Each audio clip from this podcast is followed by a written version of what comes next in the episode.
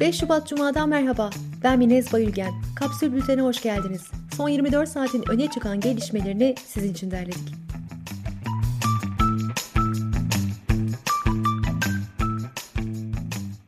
Profesör Melih Bulu'nun Boğaziçi'ne rektör olarak atanması nedeniyle başlayan protestolar ve yankıları devam ediyor. Dün Bursa ve Samsun'da da öğrenciler eylem yaptı. İki kentte en az 27 öğrenci gözaltına alındı. İçişleri Bakanlığı eylemlere ilişkin bilançoyu açıkladı. 38 ilimizde 528 kişi yakalanarak gözaltına alındı. İkisi tutuklandı, 108'i adli kontrol olmak üzere toplam 498 kişi serbest bırakıldı. Gazeteci İsmail Küçükkaya, rektör Bolu'nun yargı içinden üst düzey bir ismi arayarak tutuklama yapmayın dediğini öne sürdü. Türkiye'nin nüfusu 2020'de 83 milyon 614 bin 362 kişi oldu. Nüfusun %50.1'ini erkekler, %49.9'unu kadınlar oluşturdu. İstanbul'un nüfusu bir önceki yılda göre 56 bin 815 kişi azalarak 15 milyon 462 bin 452 kişiye düştü. Bayburt 81 bin 910 kişiyle en az nüfusu sahip il oldu. CHP lideri Kılıçdaroğlu tank palet fabrikası hakkındaki konuşmasında Cumhurbaşkanı Erdoğan'a yönelik sözleri nedeniyle 100 bin TL manevi tazminata mahkum edildi. İyi Parti lideri Akşener, Boğaziçi Üniversitesi eylemlerinde öğrencilerin karşısına gencecik polislerin görevlendirilmesini çok sakıncalı bulduğunu, genci gence kırdırma yolunun izlendiğini söyledi. Akşener yeni anayasa tartışmalarını da şöyle yorumladı. Sayın Erdoğan bunu söylüyor, ortada bir hazırlık yok. Bu tartışmaları çiftçinin, esnafın, annenin derdinin konuşulmadığı bir süreç olarak yorumluyorum. Avrupa'dan 8 ülkenin insan hakları büyükelçisi Osman Kavala ile ilgili bildiri yayınladı. Büyükelçiler Kavala'nın ahim kararı doğrultusunda derhal serbest bırakılmasını istedi.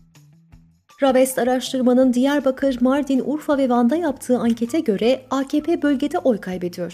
AKP'ye 2018'de oy veren 100 kişiden 25'i partiden uzaklaşıyor. Araştırmada CHP'nin %2,5 civarındaki oy oranını yaklaşık 3 katına çıkardığı, Deva Partisi'nin %5, Gelecek Partisi'nin %3 oy aldığı açıklandı. Sendikalaştıkları için pandemi döneminde işten çıkarılan PTT emekçileri Ankara'da eylem yaptı. İşçilerin çoğu kod 29 ile işten çıkarıldıklarını aktardı. Kod 29, işten çıkarmanın yasak olduğu pandemi döneminin istisnası olarak kabul ediliyor. İşverenlerin bu süreçte Kod 29 ile ahlak ve iyi niyet kurallarına uymayan davranışlar sergilediği gerekçesini bahane ederek işçileri çıkardığı belirtiliyor. İstanbul'da denizde Kandilli Rasathanesi'ne ait deprem şamandıralarının kimliği belirsiz kişiler tarafından 5 yıl önce çalındığı ortaya çıktı.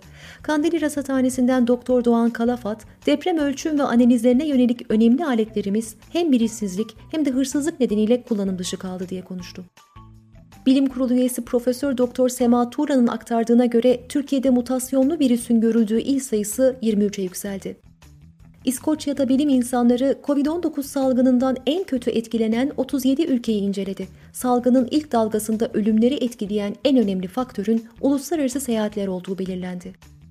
Çin'in Wuhan kentindeki laboratuvarı ziyaret eden Dünya Sağlık Örgütü ekibinden Vladimir Detkov, buradan virüs sızdığını hayal etmek zor dedi. Uzman ekip, COVID-19'un çıkış yeri olarak tanımlanan balık pazarını da ziyaret etmiş ve bu iddiaya dair bir kanıt bulamadıklarını açıklamıştı. Dünya Sağlık Örgütü'nün aktardığına göre salgın nedeniyle Avrupa ülkelerinin üçte birinde kanser hastalarının tedavisi aksadı. Örgüt bazı ülkelerdeki kanser ilaçlarının tükendiğini ve pek çok ülkede yürütülen kanser teşhisi çalışmalarının önemli ölçüde azaldığını bildirdi. Fransa'da İslamcı ayrılıkçılıkla mücadele için hazırlanan yasa tasarısına karşı Katolikler ve Protestanlardan gelen itirazlar artıyor. Tasarının dini özgürlüklere zarar vereceği ve güvensizlik ortamı doğuracağından endişe ediliyor. Myanmarlıların internet üzerinden haberleşebildikleri tek mecra olan Facebook'a erişim engeli getirildi. Kararın ülkede istikrar sağlanması gerekçesiyle uygulandığı açıklandı. Ordu pazartesi günü Myanmar'da darbe yapmış, yönetime el koymuştu. ABD, Yemen'de Suudi Arabistan'a sağladığı askeri desteği sona erdireceğini duyurdu. Biden yönetimi ayrıca Almanya'daki ABD askerlerinin geri çekilmesine ilişkin Trump döneminde başlatılan süreci dondurdu. TikTok'ta Suriye'de insan kaçakçılığı yapan bir şebekenin reklamı yer aldı. Yolculukların fiyat listesinin de paylaşıldığı reklamda Afrin'den Beyrut'a gidiş ücreti 5717 TL olarak duyuruldu. Lübnanlı yazar aktivist Lokman Silim aracında ölü bulundu. Silim, Hizbullah karşıtlığıyla tanınıyordu. Enflasyon Araştırma Grubu'na göre Türkiye'de 2020'de enflasyon oranı %36.72. Tüketici Koruma Derneği Başkanı Aziz Koçal, 2020'de mutfakta hissedilen gerçek gıda enflasyonunun %40-50 aralığında olduğunu söylüyor. Ons altının fiyatı 1800 doların altına inerek son 6 ayın en düşük seviyesine yaklaştı. Gayrimenkul Yurtdışı Tanıtım Derneği'nin araştırmasına göre Türkiye'deki yabancı yatırımcıların %92.7'si gayrimenkullerini elinde tutmaya devam ediyor. 4 yabancıdan sadece biri vatandaşlık amaçlıyor. Türkiye'de en çok Irak, İran, Rusya, Suudi Arabistan, Kuveyt, Ürdün ve Almanya vatandaşları konut alıyor. Yatırımcıların yaş ortalaması ise 50.6. Twitter'a ara verdiğini açıkladıktan iki gün sonra platforma geri dönen Tesla CEO'su Elon Musk, kripto para birimi Dogecoin'i öven mesajlar paylaştı. Dogecoin %80'e yakın değer kazandı. Xiaomi, Türkiye'de 30 milyon dolarlık yatırımla fabrika kuracağını duyurdu. Avcılar'da açılacak fabrikada 2000 kişi istihdam edilecek.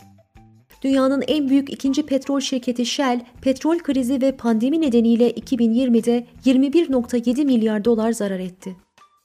Günün sözüyle kapatıyoruz. MHP lideri Bahçeli'nin paylaşımlarının kısıtlanması üzerine partinin genel başkan yardımcısı Semih Yalçın. Twitter'ın bu sosyal medya simsarlığına kimse boyun eğmez, eğemez.